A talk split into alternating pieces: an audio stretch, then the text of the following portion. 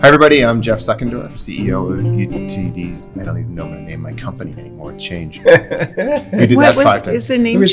changed? Yeah, it's UTD Scuba Diving now, not Unified Team Diving anymore. Well, it's UTD Team Diving or UTD Scuba Or UTD. Diving. with- Right. You gotta have an official name. It's UTD Scuba Diving. Okay. All right, hey everybody, welcome to the podcast. I'm Jeff Seckendorf, CEO of UTD Scuba Diving, here with our training director, Ben Boss. Hey, Ben. Hey, hey, everybody. And uh, a wonderful guest, a special friend of ours, uh, Martina Corelli, a UTD instructor based in Italy. Hey, Martina. Hi, hi to everybody. So great to have you here. So, so what we're going to do today is answer questions about Ratio Deco. And the way this started was Martina called me a week or two ago and said, I need to do something more to polish up my tech diving. Can I say this about you? Because it's true. And so I was like, well, go study Ratio Deco, then give us a list of questions and we'll do a podcast on it. So that's where most of these questions came from. And they're really, I think you did an awesome job. They're really in, interesting and intuitive questions about Ratio Deco that give us an opportunity to really talk about, you know, what Ratio Deco is really in the weeds. So I think the only disclaimer is this is not a podcast where we're actually going to teach Ratio Deco. So this will probably make more sense if you've been through the program or at least been through the, the uh, online course. So we are going to run a series of live Ratio Deco classes live via web conference, Zoom, or something over the next few months. But um, also, for sure, if this interests you and you're having trouble sort of grasping any of these things we're talking about, then go back to the website, pick up the content for Ratio Deco 3.0, watch all of those, what, eight or 10 or 12 chapters, and then come back and listen to the podcast again. I think the whole thing will really, really find it makes a lot of sense for you. So uh, I think we should dig right in, right? Yeah, for sure. All right. So, Martina, they're your questions. So go for number one. Okay, thank you, Jeff. Thank you for the opportunity. Okay, first one. Uh, Ratio Deco 2.0 came out after a very destructive study by Spisni et al. And so, what led you to the Ratio Deco 3.0? Yeah. so, very so good we'll- question. it's a really good question. So, um, this was based on the study that was done in Italy about four or five years ago out at Argentario Divers. And let's talk about what led to the changes to Ratio Deco oh. 3.0. Yeah. Exactly. First of all, Martina, thank you. And um, yeah, hi again. It's been a long time since we chatted.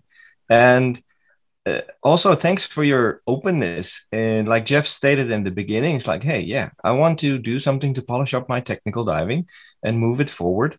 Uh, how do I go about this? How do I pick up some training, some gaps? How do I, you know, polish my skills? And it's just fantastic. And for everyone listening or watching this here, uh, it goes to show that we as UTD and all our instructors take our diving serious. It's like, hey, if you stop doing certain types of diving, you lose the edge a little bit. It's, it's like it's like an athlete. If you don't train a skill you've acquired, you get slower, and and and that's just the fact. So kudos to you to um, to just come out and say it and say, hey, let's grab the bull by the horns and and let's get to it. So fantastic, and I'm sure we'll we'll help you on the way. And vice versa. Yeah, for sure. so to answer the question, yeah, uh, I was involved back then in uh, in in Italy uh, in those dives and the finalization of those dives because it was a five year long study uh, led by some really big names, especially in Italy. So it, for the first, it was I think one of the only big scale um, tests that have been done in the history of scuba diving in recreational diving because usually all these tests they've been done in a commercial diving setting because a that's where they have the funds and b they, they probably can circumnavigate certain morality uh, issues when it comes to putting people underwater doing tests about diving because that's always uh, a big uh, issue with testing anything that has to do with, with with humans. So it was fantastic to see that the the way the whole setup back then was was put out, it also had something to do with the realistic diving and not just some kind of a small case study where with too many limiting factors. Even though there were some limiting factors in the fact that uh, we were only allowed to use the ratio deco strategy uh, in a predetermined form, that meaning beforehand we sat down and and uh, jotted some numbers on on paper and executed the dive to the number, right? And regardless if it was deco back in the beginning or 2.0 or now 3.0, the strongest point or the strongest uh, attribute that ratio deco gives us is the fact that we're constantly during the dive have the knowledge and the ability to adjust our deco for our benefit and uh, and and that flexibility kind of got taken from us and uh, during the study and which is understandable because if you change the complete profile it's very hard to then compare and and that's the whole thing. So after that study was finalized we made some changes uh, to ratio deco. Uh, accordingly those changes were relatively minor because the study uh, even though it was a big study it was in a very uh, relative limited depth range um, uh, conducted plus the focus of the study was a lot to do with how our immune system was responding to certain stimuli when it comes to decompression profiles. that's why it was also called the Decompression Profile Project, uh, because I was looking at the profiles more uh, and then the immune system's activation more than anything else, basically. Um, but it really put, I think, a, a great step forward into our industry. And afterwards, even in Italy, if I'm not mistaken, certain uh, smaller researches have been done now also on recreational diving uh, in the recreational diving uh, side of it, of recreational diving. So, not technical diving within recreational diving. So, NDL diving, where they've looked at deep stops and where they've looked at certain ascent profiles, uh, as well as an Australian um, research that has been a spin off of that. Yeah so for to answer the question why did we now change to 3.0 after we've already made the change in 2017 uh, to 2.0 is that since 2017 until yeah when we changed to 3.0 in early 21 a lot of things have come to light. And personally i wanted to look more into developing the new strategy based on the new data. So I kind of went blank slate and looked at how can we change certain really fundamental parts of ratio deco so that a it would be easier to work with and uh, we can delve into that a little bit deeper if i remember your question lists correctly uh, with regards to deep stops and and what we're doing with those but also when it comes to the studies that have shown uh, with certain um, mathematical heat mapping uh, when it comes to tissue loading on the shallower portions of the dive where deep stops were used and when deep stops were not used. So basically, after a slow ascent from a deep dive with gas switching, did that have an effect to on our um, slower tissues when we came to the shallower parts? So those are two big, big um, contributing factors that I wanted to address within Ratio Deco uh, 3.0. So it's still dual so, so phase. That, I mean, I think that's the thing that's really important, right? It's still the the concept of 3.0 still that the deeper stops are managing bubbles and the shallow stops are ma- managing dissolved gas. Yeah. It's just sort of purport. The, what really changed were the proportions and uh, you know the percentages of of depth and so on to make those stops a yeah. little more effective. Yeah, exactly.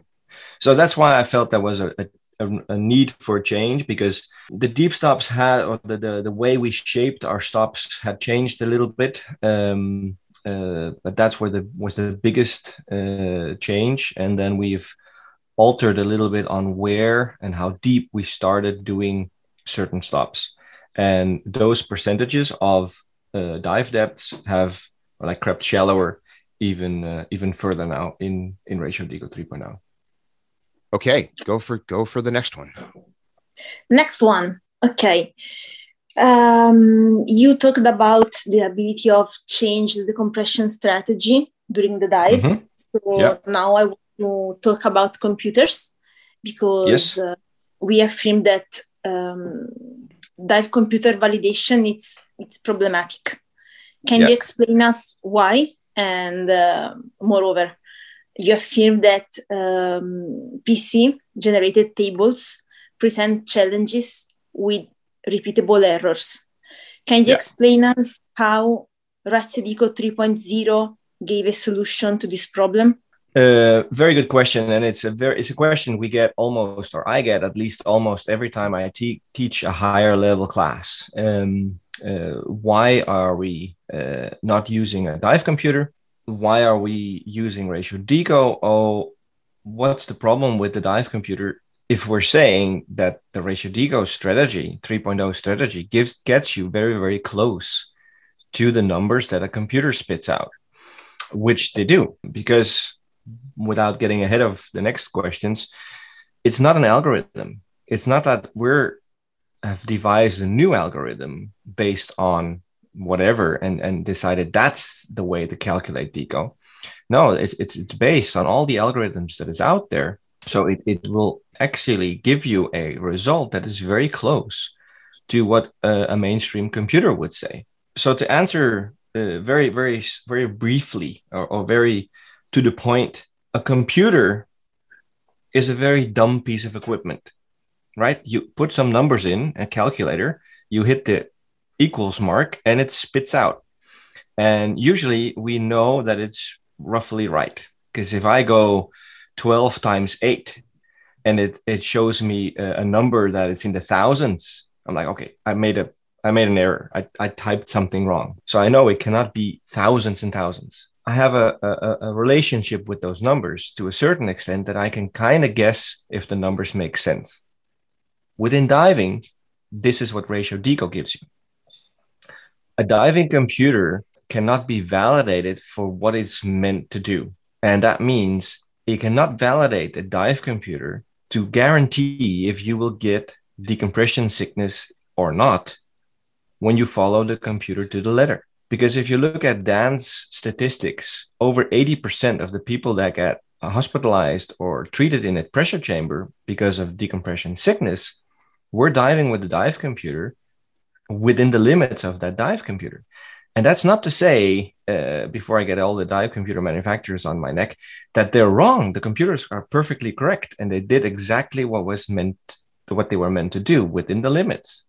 It just is a very, very strong argument that there are so many things within our physiology that influence our decompression cleanliness. And this is something that, uh, for me personally, the Spisni uh, project in 2016 really highlighted for me that, okay, wait a minute. Yes, of course, everyone knows that we as a, a human being are different from being to being and from day to day.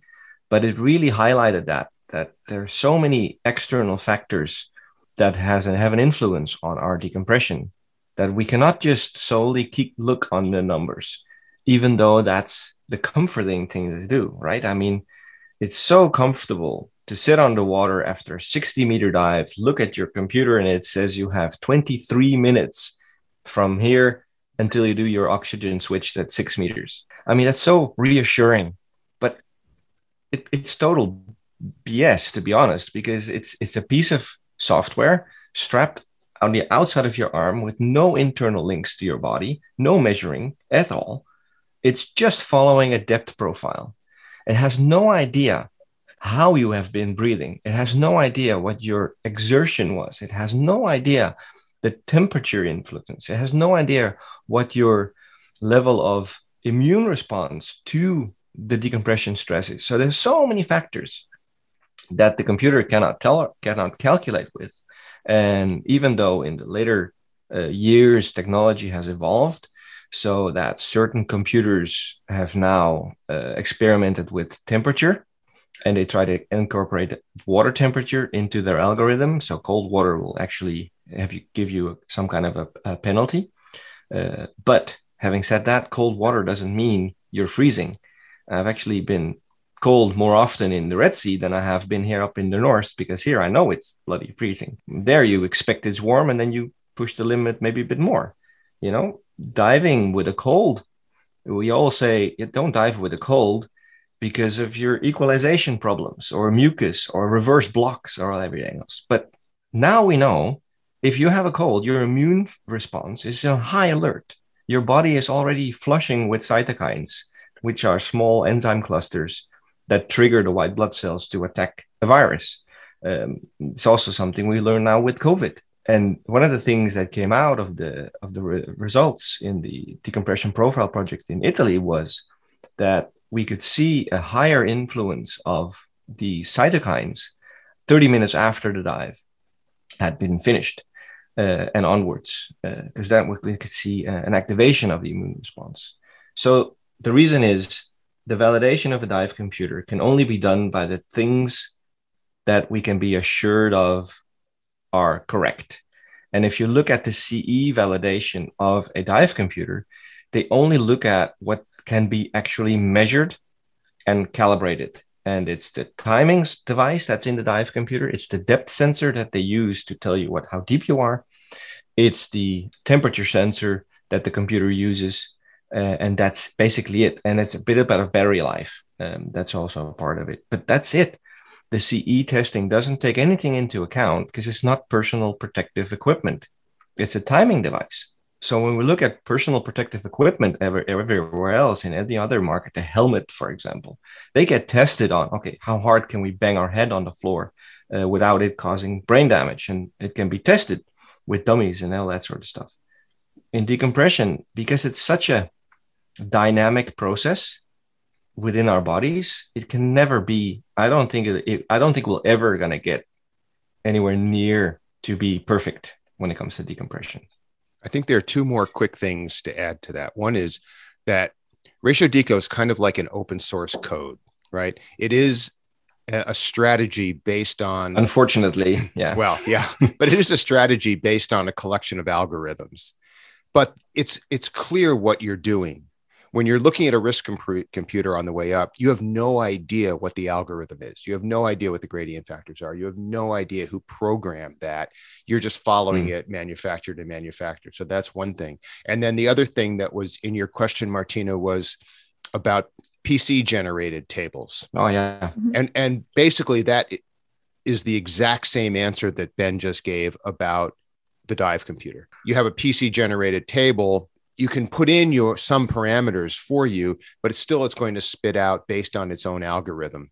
And we still don't know what that algorithm really is, other than like I said earlier, you can maybe adjust gradient factors and things like that. So the beauty of yeah. ratio deco is that day to day, moment to moment, hydration level to hydration level, physical exhaustion to feeling great, um, all the physiological stuff Ben was talking about you just factor that in with a blink of an eye and you make a small adjustment either in deep or shallow stops or a little more O2 or a little bit of this, a little bit of that. And, mm. and you can just modify so easily to your own physiology as long as it stays within the confines of the team. Exactly. But I think also the question was with regards to the tables was the repeatable error thing.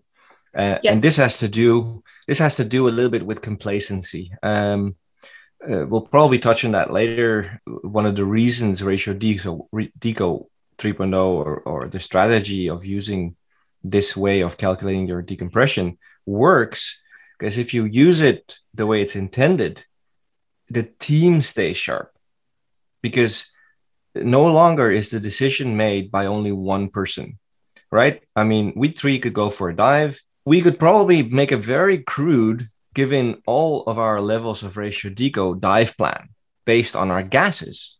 And we'll just say, okay, rock bottom is this, the minimum amount of gas we need to reserve to get from the bottom from the of the wreck uh, is is X amount of bars, and we'll see how we go. You know, uh, I mean, well, if we want to stay shallow, we stay shallow. If we want to go deeper, we stay deeper, and we'll we because of our knowledge of ratio deco, we can adjust it on the fly. Now, underwater, we will constantly think about our profile and uh, come to certain conclusions. When it comes to end the dive, the deco captain will not tell the team what to do, but will kind of confirm with the team, hey, I have reached to this conclusion. We're going to exit the dive. We're going to stop at 21 meters. Okay, exit the dive. Everyone goes up. 21 meters. The deco captain says decompression four minutes, for example. And now the other two members of our team says, yes, I concur. I agree. I reached the same conclusion. Four minutes. Or we take out a wet note and we jot down a quick profile with the numbers. You don't even have to write the depths because we all know the depths. It's every three meters. So you just write the minutes down and you show, and yeah, yeah, I agree. Uh, and you follow that plan. This is what keeps everyone sharp because all of us have to think about these things. Because what if I get confused? Or what if my bottom timer craps out?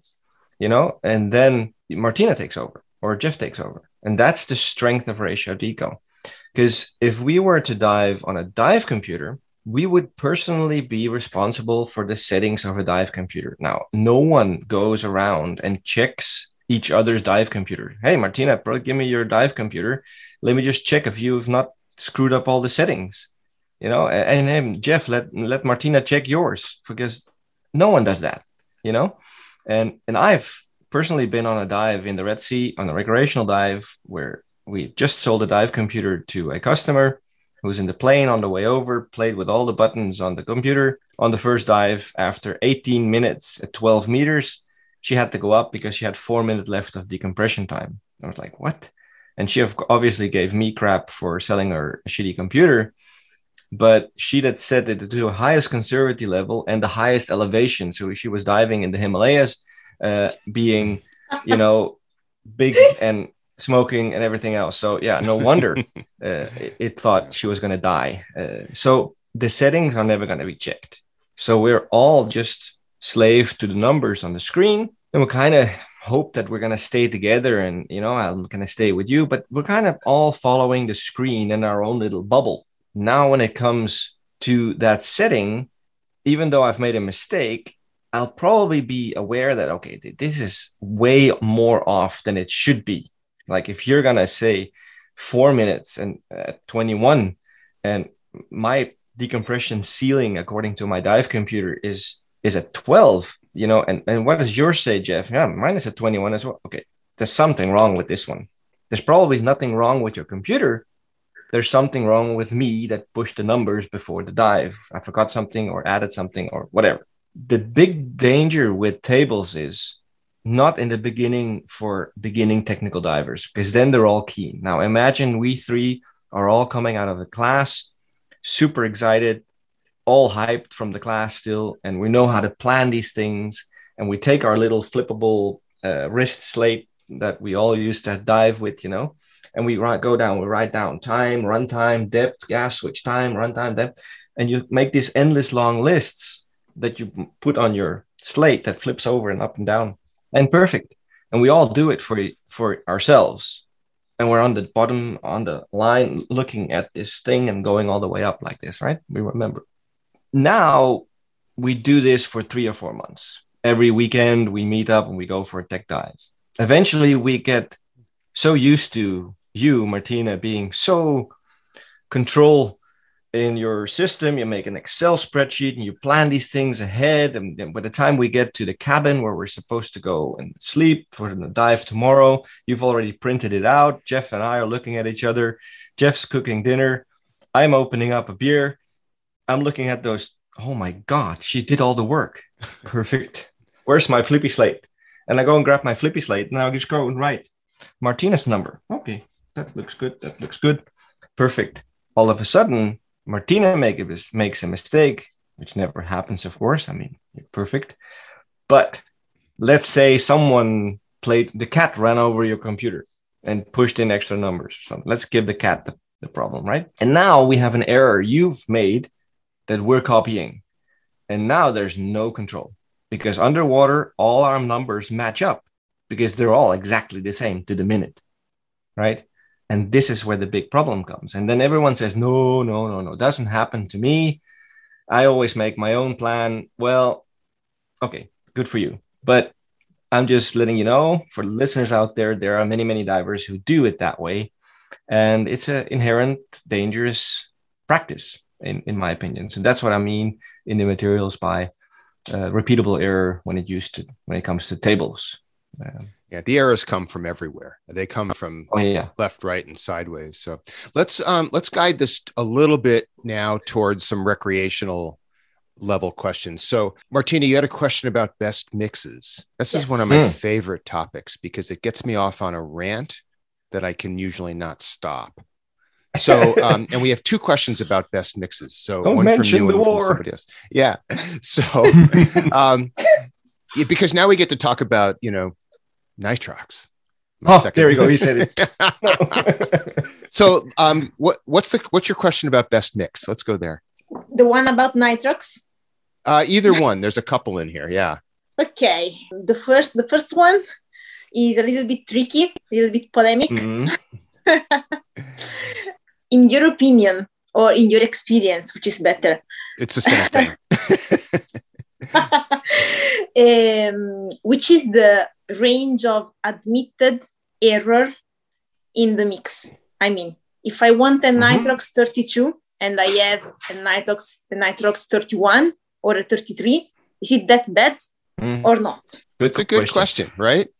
Yeah. So go ahead, Ben because I have a very strong opinion about this. Well, if you're from Italy, just go down to Argentario Divers, and they're all spot on. Thirty. It's all thirty-two point zero zero. it's perfect. It's, it's, no, I mean it's a it's a very good question. We get this question from every level of diver, basically. Um, uh, new beginning nitrox divers, um, but also experienced tech divers. Industry standard says plus or minus one percent and I, I would I would agree with that.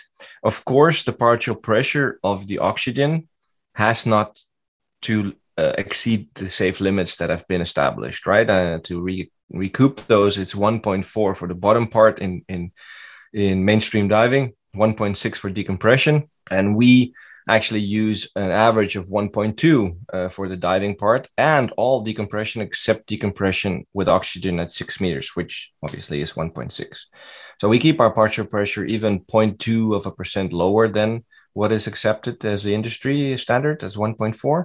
We like to average out at, at 1.2, which gives 1.28. When we think about nitrox 32, at the maximum depth of an air mixture at 30 meters. So plus or minus 1 is not going to uh, kill you uh, or, or ruin your decompression. I, I completely mm. agree with you in a rare moment, but I have a slightly different take on it where I think it's more critical if it's higher than if it's lower. Oh yeah, so for sure. I would I would say that if if we're saying that industry standards are plus or minus one percent, I would mm. be very careful if I got a mix of 34 and dove is 32 because of yeah, the that's increased 2%. partial pressure. That's 2%. That's what I'm saying. Yeah. So if you go outside that range, I would not Hmm. want to go higher if I know my dive has the potential of getting to four Yeah. atmospheres. On the other hand, if I got 30, it's not going to hurt me, No, no. right? If I got gonna kill you. 29, it's not going to hurt me.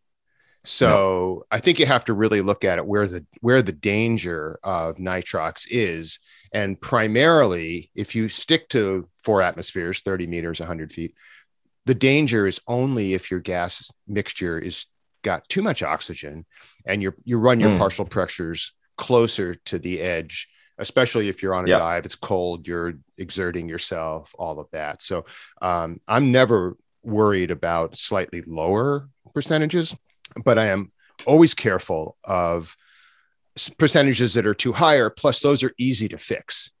I mean, if you get a Exactly. 34, just spill out a little bar, spill out a few psi. You can figure it out on your little phone gas calculator. Put some air on top, and you're back to 32. If you get 29 and you want to make that 32, you either have to boost oxygen in or start over. So you have to look at the Yeah. practicality of this. Also, bringing it down is easy bringing it up Mm. is a total pain in the ass. So, so that's my that's kind of my answer to this. If you really want to know what I think about nitrox, go listen to podcast number six. if you haven't done Yeah. that yet, and we can talk about why nitrox is the dumbest gas that's ever been created. yeah. Which I think does a really good job leading us into our conversation about best mix. Yeah. Well, if that answers your question, I think it does. Did I answer your Uh, question, or did I did I just yell enough that you don't want to ask any more details? No, no, I- I think that's good, right? Martina, what do you say? Yes, it's is it the same with helium? Yeah, I was going to kind of tell Yeah, you to that's a ex- good- to, that's a uh, good- to on top of it. Good question. With helium, it's the same thing. Helium, I'm I'm even less worried. Uh, I would go with helium. The more, the better. If you ask for, let's say, an 1845, and the diving uh, company gives you 1850, awesome. just make sure you don't have to pay for the extra five percent because they fucked up the mix. But then be happy for that did. You know? Yeah, exactly.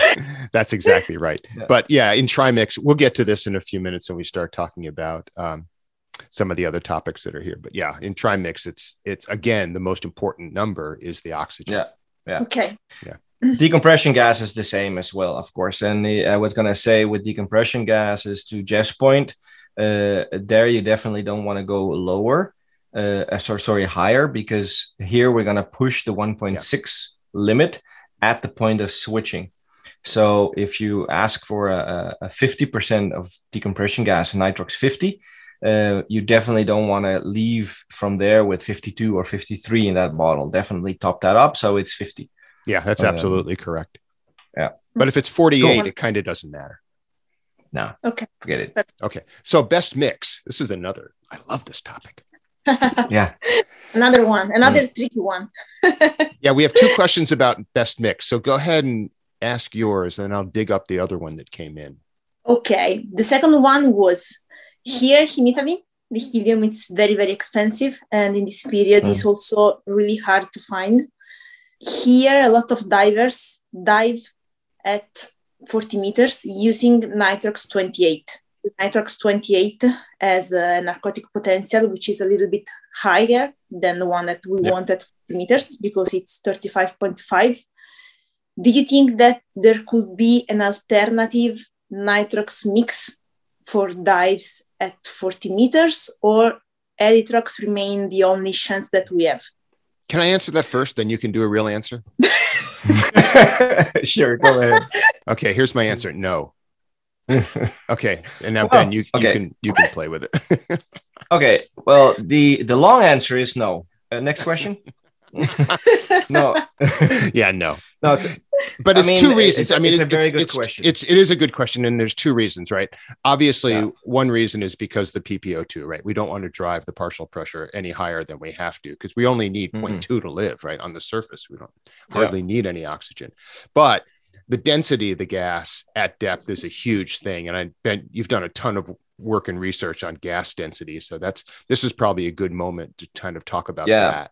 Well, this the, exactly that was going to be my point, right? I mean, from from a history standpoint in the industry, uh, a big big focus has always been on narcosis, and it used to be called nit- nitrogen narcosis. Then it was just called narcosis because oxygen was deemed to be just as narcotic as nitrogen, uh, which it, not really. It's it, it doesn't, and I think that's also one of your questions. So we can we can talk about that in a in a little bit, uh, but let's leave it in the middle for now. Um, so narcosis has always been a big focus point, and obviously it's important. We cannot ignore it, but recently, in recent knowledge, the gas density has a much bigger impact on us than narcosis has from a safety point of view because narcosis mm, you can you can kind of train your body into reacting or, or responding to narcosis because it's some people uh, it's used to be called the martini effect uh, because it was related to the same like uh, intoxications you get from alcohol uh, but it's not really like alcohol because I've been drunk before and I've been narked before. The problem with drunk is that as soon as you step out of the bar, you're still drunk.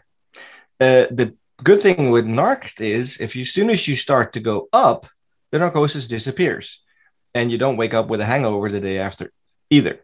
So it's a different system and it's a different uh, effect on your body, even though yes, we do react slower, we make poorer choices, and we usually um, don't react uh, in the same way we would if we weren't being intoxicated, regardless if it was alcohol or, or in this case, gases.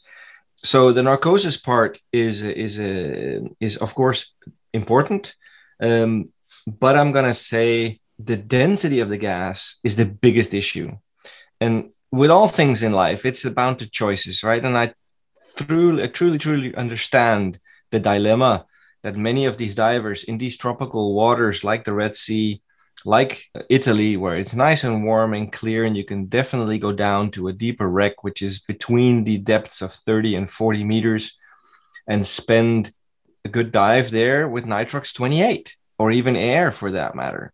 We can never tell them don't do that. It's a choice. I mean, we can just say, well, you're putting your body onto an unnecessary high amount of stress when it comes to decompression obligation, not so much due, due to the gases you're breathing, but due to the density of the gases you're breathing. Because now we know that the density of the gas gives our body a much higher work of breathing. And it's not the work of breathing you're noticing when you're breathing, because you can breathe just as fine. These regulators are super uh, high quality nowadays, so you don't even notice you're breathing syrup.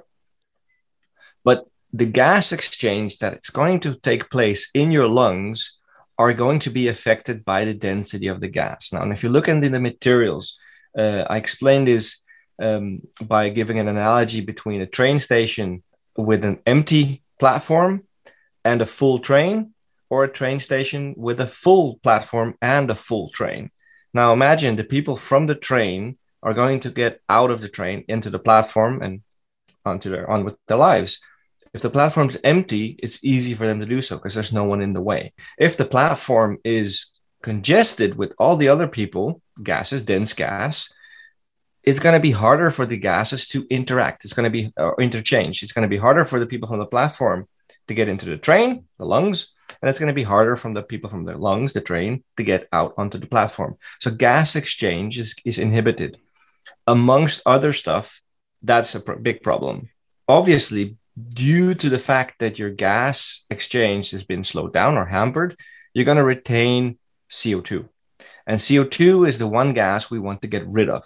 Because when you talk about narcotic potency, CO2 compared to oxygen and, ni- and nitrogen is through the roof. It's, it's like twice. It's really aggressive. So we, we definitely want to get rid of CO2. Amongst others, that CO2 is the whole signal to our brain to refresh our gases. So it, it turns us into a like a negative spiral because our body is getting signals to ventilate. We're trying to ventilate that bad gas out of our lungs, but we can't really because it's so full of the dense gas that we cannot really get rid of it. It's like kicking in in quicksand. The harder you kick, the deeper you sink. But you want to kick to get out. It, it's kind of in that way it works. And there's been fatalities uh, due to dense gas. I mean, I don't think there's been, with all fairness, fatalities of dense gas in the 40 meter range. Definitely not. I don't think so. But it does play a role, and it might be uh, related to uh, a certain uh, condition called pulmonary edema in healthy divers. There is articles online. Go and, and Google that. You'll find them, which is basically fluid buildup in the lungs of, of healthy divers, and it's, it's, it's fluid from the body. You can get uh, or hyponatremia. You over drink water, and basically the cells kind of reject that. And and uh, in diving, it's called pulmonary edema in healthy divers. Um, the the article was called, and it might be related to dense gas or or at least breathing resistance because if you look at uh, tests that have been done on um, voluntary minute respiratory volumes, which is basically a measuring of how how much volume can you voluntarily inhale and exhale over a period of time. Um, so let's say a minute. So you you put on a mask and you breathe as hard as you can in and out, and you move as many air molecules in and out as, as you can at the surface. Let's say that number is 100. At 30 meters, that number is 50. It's half. And if you look at the graph, it's it's it's not a linear line down. It's it's exponential. So if it's it's it's going really steeply down after 30 meters even so it's crazy how how high that gas density impacts our ability to ventilate our lungs. And that's what we're kind of doing when we're diving, right? We're ventilating the bad gas out, CO2 out, and oxygen in. And in when it comes to decompression diving, we're not only trying to get rid of CO2, we're also trying to get rid of um, all the inert gases that are now on our way out again that come from our tissues. So if so, this dense gas screws up perfusion in your body, it's yeah. going to have a huge impact on getting out the bad gas, which in our case yeah. is, is mostly nitrogen or might be some helium. But you you want your circulation system functioning in the best possible way to move the most possible molecules as quickly as possible as you reduce pressure coming up. So yeah. those molecules come out of either as microbubbles or as molecules into the blood, into the lungs. You breathe them out and you want yeah. that system to be as tuned up as possible and when you start to load these dense gases that's another impact it'll have is, is slowing down that that ability to get the as you just said get the the inert gases out through the, the hmm. transfer from blood and tissue to lungs yeah. to to expel and then to, to you know to to to add on top of that, you sometimes hear uh, the argument uh, from the people who choose to do those dives anyway. Uh, they're saying, yeah, but then I'll just take an extra oxygen bottle. So at six meters, I'll do my safety stop with oxygen, um, which might sound good. But the reason for not doing those dives on deep air is not so much because of the decompression obligation. You don't put so much more decompression uh, risk on you. Um, and on the other hand, it has shown that a higher level of CO2 increases your um, uh, susceptibility for oxygen toxicity. It, it, it, increases your sensitivity to oxygen in the central nervous system. So that's actually not a good idea from that respect. So yeah, it, it's a tricky it's a tricky thing. It's like smoking, you know, uh, or doing drugs. I mean, we all know it's not good and there's still people that do that and it's their choice and it's um, we have a culture and a, a, philosophy and an ethos that we've been sticking to since day one before we knew more about gas density while we still thought it was narcosis that is yeah. You know, we have we have a four atmosphere limit for um, air and or nitrox and we're going to stick to that there's no sign of that changing um, and no, you know, no, somebody and- somebody else asked the question that um, you know the deep air crowd that will dive to 187 feet, which is what 70 meters or so on air, 60 meters, hmm. um, and assume the risk that comes with it. You know, is that a community we're going to serve? And I'm just going to pretty much say no. We're not going to serve that community. You're going to either no have way, to be yeah. able to purchase the helium or you're going to have to be able to purchase a rebreather which uses mm-hmm. less helium and depending on your dive you can amortize that over you know years or decades or yeah. you're going to have to find the, the coolest possible dives in the world that you can find at 100 feet 30 meters yeah i think those are the options at least in our community in our utd community if you yeah. don't want to dive within those parameters there's lots of places you can do it we just don't happen to be one of them so yeah. awesome. Um, okay, I have a quick one here.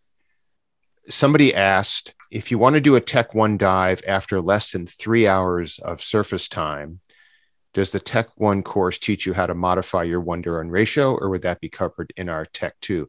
This question came in not from Martina, it came in from one of our readers, listeners, or something. I have never heard of a three hour surface time, surface interval in any no. of our programs. Have you? No. No. So no. all all of our normal surface intervals apply, right? An hour if you do yeah. your proper deco, if you're in if you're in the recreational realm and you don't make it to an hour, you're going to double the shallow stops.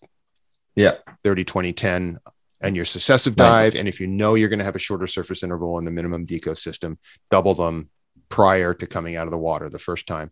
And then on the tech dives, just come up clean and then go back in the water and do your normal dive. Because the idea of ratio deco is it gets you out of the water functionally clean to do a second dive after an hour on the surface. So I don't know where exactly. that came from, but it didn't come from our content.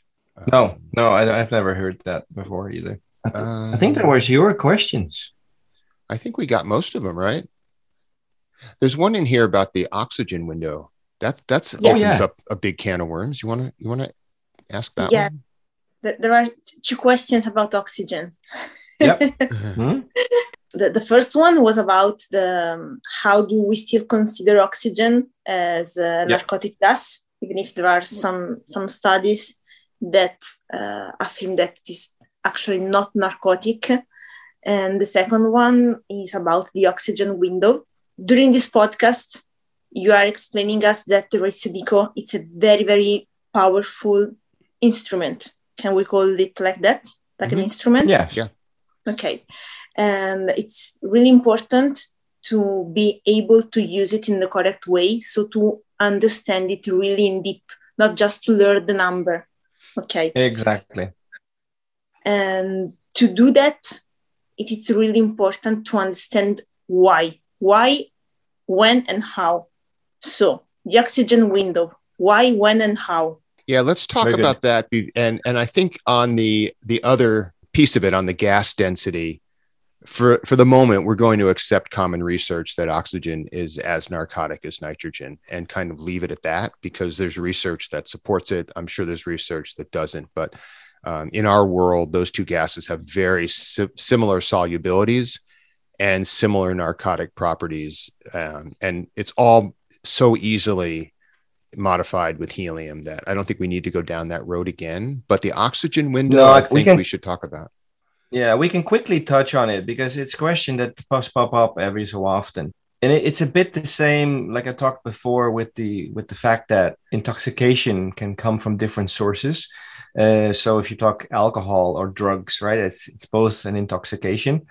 Uh, I've never tried the latter, but uh, I've seen plenty of people. I mean, grew up in Amsterdam, so I've seen plenty of people intoxicated on the bad stuff. But it does affect us in a in the similar way, even though the mechanisms inside our bodies are different. And I think this is the same with oxygen and uh, uh, nitrogen. Nitrogen is a very uh, lipid soluble gas. It means that it inhib- it, it, it, it dissolves into the lipid cells, the fat cells of our uh, spinal cord. And that's where it inhibits neural uh, transmission. So the sparks don't fire as big, as good, and as strong as they would if they weren't saturated with nitrogen. Oxygen has a different, and that's, I think, weren't you involved in a study or, or, or reading up in a study um, some years ago, Martina, when, when, they, when they did some testing? Yes. With, Yes, With like, um, yes. With electrodes in divers, doing dives Yeah. in uh, epsilon minus 40. yeah, Yes. exactly. And I I think, what was his name? Was it Pia? Pia Roberto? no, that was Who was another one. Okay. I remember I had a talk with her Yes. about uh, um, like an optical device that could measure Yes. like uh, it was uh, called objectively- Sound frequencies. yeah exactly that could measure uh, if you were knocked or not objectively Yes, they were able to measure the cortical activity by Yeah. the maximum velocity of the changing of light and uh, light and, and dark in the screen. Yeah. So the the higher was the, the velocity that you were able to um, uh, catch, the higher was the cortical activity. That's yeah super I cool. remember she was explaining yeah it was exciting so but yeah so there's there's definitely uh, um, science there that is is is for it and and against it. Um, when we look at the really simple gas density of of nitrogen uh, compared to oxygen they're very similar and oxygen is slightly bigger and heavier um, than nitrogen. And therefore i think it's always been assumed uh, and it also does make the, the math a hell of a lot easier uh, that nitrox um, or oxygen is just as narcotic. In effect, it's been said that it's been more narcotic like than a nitrogen, but before because we consume part of it as part of our metabolism, and because there's less of it in in most mix mixes, we just say it's equal to the narcotic potency of nitrogen, unless we have some more uh, hard data that we can take that away. It will never take away from the fact that the density of the gas still remains the same. And that's what it goes to the point that we had earlier. It's like, okay, the narcosis is one point. I'm not so scared about the narcosis. I'm more scared for the density of the gas and all the effects that has to do with it. And So- oxygen, of course, we breathe in oxygen, metabolize what we need, and generally breathe out the rest. Whereas nitrogen, if we're not It at its dissolved. equalized pressure, we breathe in the nitrogen. Tries to equalize at whatever pressure we are at that moment, Mm. and then we breathe out the rest. So there is a, a much, you know, it's the retention of nitrogen in our body is very different than the retention of oxygen. And, and from Hmm. a completely non-scientific standpoint, that may be where some of this has come from. That people are saying the Yeah. oxygen's getting out faster, or, or almost immediately, where the nitrogen we're retaining, but the density Mm.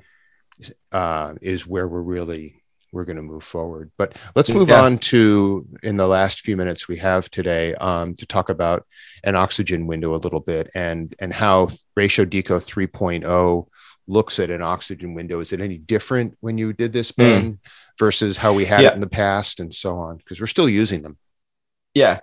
Uh, yes and no. I mean, really short, we can decompress uh, via two systems, right? We can either go shallower and create a gradient between the dissolved gas in our tissues and the non dissolved gas that we're breathing.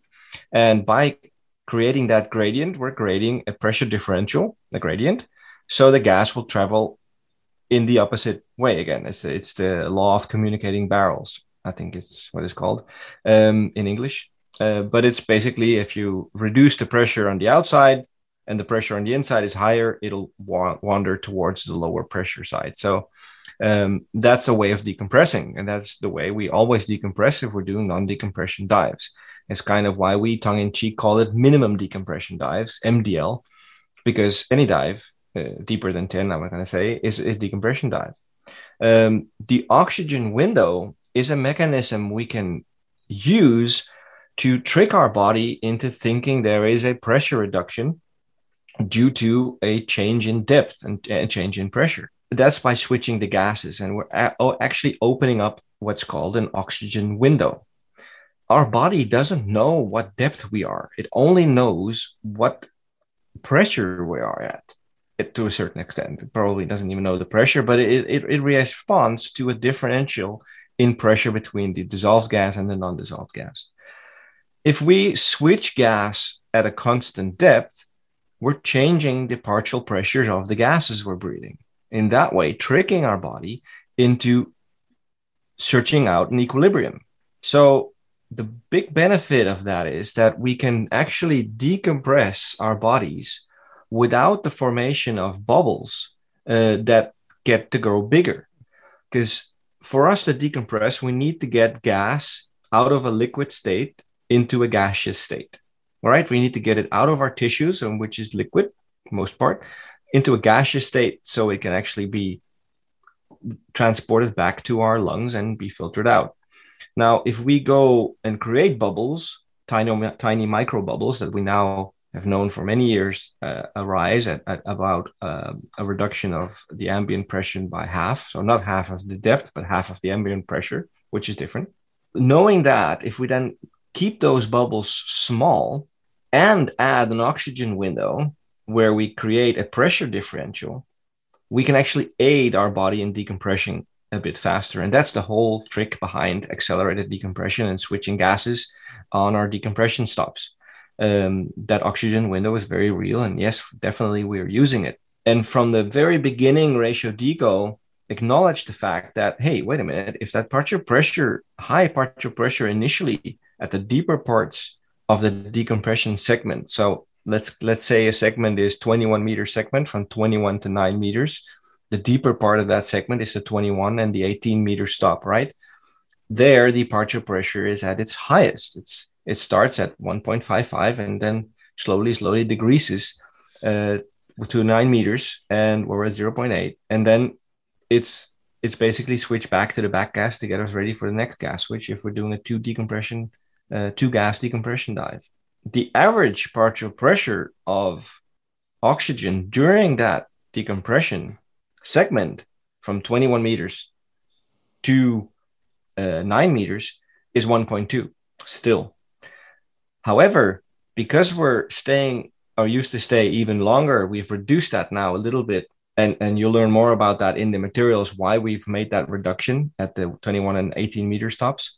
Because um, there's that's one of the things that was changed due to the research. But we still kept him longer than most algorithms uh, do because we still see and know there is a benefit to uh, giving our bodies an extra little bit of kick to um, to get rid of that initial tissue loading because the reason behind all the algorithms out there not doing it is because they're all still based on an exponential curve because that's mathematically much easier to put into a computer system.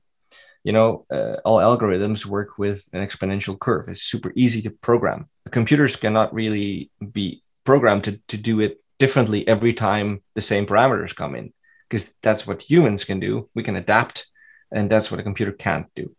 So the oxygen window is definitely a thing, and the, the whole thinking behind it uh, in all forms of accelerated decompression. Uh, we just looked at it. Okay, we can we can we can help our bodies a little bit better even by incorporating incorporating what we call the S curve. Uh, and again, the S curve in the past was a much uh, stronger S with equal um, lengths of the S on the top and the bottom if that makes any visual sense for those listening on a podcast. Uh, but now the bottom part of the S has become shorter and the top part of the S has stayed the same. So it's still an S, it, but a shorter S, if you understand what I mean.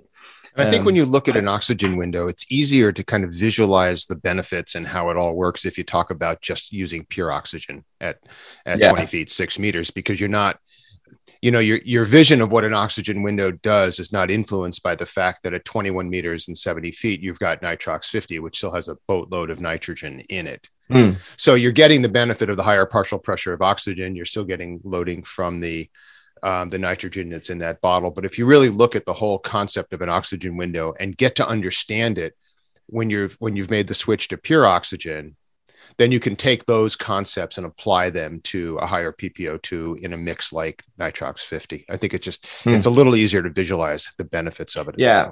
It, it comes down to what we earlier described with gas density. If if you, if you take your example, it's a good uh, point, Jeff. At six meters, and you're switching to 100% pure oxygen, you're not breathing anything else but oxygen. So your lungs will be filled with 100% pure oxygen. So all the gases that are coming out of your body, uh, let's let's call it only nitrogen in this case, have absolutely no resistance from nitrogen in your lungs yeah. because yeah. there isn't any. So the, the partial pressure of nitrogen in your lungs, the undissolved, is as low as it can get. And it takes away the mm-hmm. argument that you're continuing to load slow tissues with the nitrogen in these these deeper um yeah and, and, that's what we saw nitrogen in yeah and that's why we exactly up the S curve. So exactly. One of your questions earlier also was uh, what was the biggest difference, and we touched a little bit about that in the beginning. But one big, big contributing factor to 3.0 uh, a change was due to the fact that we're still uh, having deep stops, but not as deep as they were and not as long as they were. Much shallower. I mean, it's it, you have to really make a big dive for the first stops to be deeper than 50% it really pushed the envelope and is now all based on on decompression time and not so much on bottom time. We've also incorporated a slow slow ascent to the surface and that's based on uh, total decompression time as well. And that's super important. So i'm going to say uh, to close this off uh, as a, a long longish podcast uh, any diver out there using ratio deco or not really try to incorporate that last slow ascent to the maximum. I mean when your decompression is done at six meters, do what we call a five minute ascent, meaning take one minute at least for every meter you go up. So it takes you, yes, it takes you five minutes to get to the surface, but it really, really, really benefits you in every way possible. Yeah, I've been doing that forever and yeah. had noticed a dramatic change in um, particularly in skin bends. I used to get mm. skin bends all the time, and I, I started doing this really slow ascents on oxygen at the end and it went away. It was yeah. crazy. So, all right. Works. I think uh, that's a good ending point. So, um, Martina, thank you so, so much for doing the work and digging up the questions and, and, uh, and joining us. And, and Ben, as always, thank you. Yeah. For, I think, I think we covered them all. I think we got most of them. Yeah. Actually, I really want to thank you both because all these questions come from real life questions. yeah. Yeah. and it was really, really interesting to to be able to see how everything is really deeply connected and everything has a very deep and particular explanation. So Yeah. uh, it's really important. And uh, it's really really important to be able to correctly use the ratio deco. I think that it's Yeah, I a really think- powerful instrument Yes, you made that point earlier, and I was I was meant to compliment you on that. But it's really good that you made that point because the biggest benefit of ratio deco is when you understand it completely and Yeah. when you're not just looking at the numbers. Because we get this sometimes that you get these tech savvy kids in the classes that say, "Oh, I can put this in a spreadsheet and boom, boom, wham, bam," and they come sometimes even pre-planned and they just push in the numbers and look, it's the ratio deco. Every thing. Month that's somebody great. sends us sends us an email say, "Hey, I built a spreadsheet. Do you want to see it?" No. Do You want to put it in your materials? No. no, thank you. It's No. kind of missing the point, though. You're nicer. I'm like, But- "No, thanks. No." yeah. no. So, so But that- because- enable because that, not you have point. to give yourself the time to really go deep into the materials. And it's like your math teacher always said in the when you were in school, have to write down the the, the method and not the outcome, and Yeah. focus on the method because Yes. that's where you can can change yes, it. because I And it- really noticed that the risk is that at a certain point, if you ask two divers, why do you do Mm. like that? Because we do like You that. Yeah. Yeah. That's never Yeah. an answer in our training materials Ugh. or in our instructor training program. But you know, It's it's, a interesting dangerous too, situation. because you know you do bring up a point that I I think we should do this again, maybe in a couple weeks, but we should do it on Cascade. I think Cascade Ratio Deco is the single most uh, misunderstood part of the whole program, and Mm. especially you know now because it's kind of changed a little bit from the original Ratio Deco and then Ratio Deco 2.0, and I, I think we should do a podcast on Cascade Ratio Deco. Yeah, That'd be a good can. one. So, but for now, thank you. Thanks, Ben. Thanks, Martina. Mm. Thanks everybody for listening. If you made it to this point, thank you especially because it's a it's been a really interesting discussion and uh, and a cool discussion about how how ratio deco works in real life. So, got to thank Martina for digging up the questions and and really stepping just- up on that one. It just flipped screens. I know she raised her hand. I don't know. She raised her hand on Zoom. Can you do that? I guess you can. So, all right, everybody. So um, You can find- that. it's cool. Oh, look. put Ben put a heart up. I'm busy Party talking. people. Oh, an ice cream cone. Um, or an That's upside down party hat. It's a party upside down hat. I'm Yeah. busy talking. You guys are doing awesome, but I'm busy talking. So um, you can get the podcast wherever you can find your podcasts on Apple Podcasts and Pandora and Spotify and all that stuff. Be sure to leave us a rating and review. Tell your friends about it so other smart, interested ratio deco divers can find us. And uh, yeah, we'll be back for more soon. So awesome. Thank you, everybody. Hell is going outside.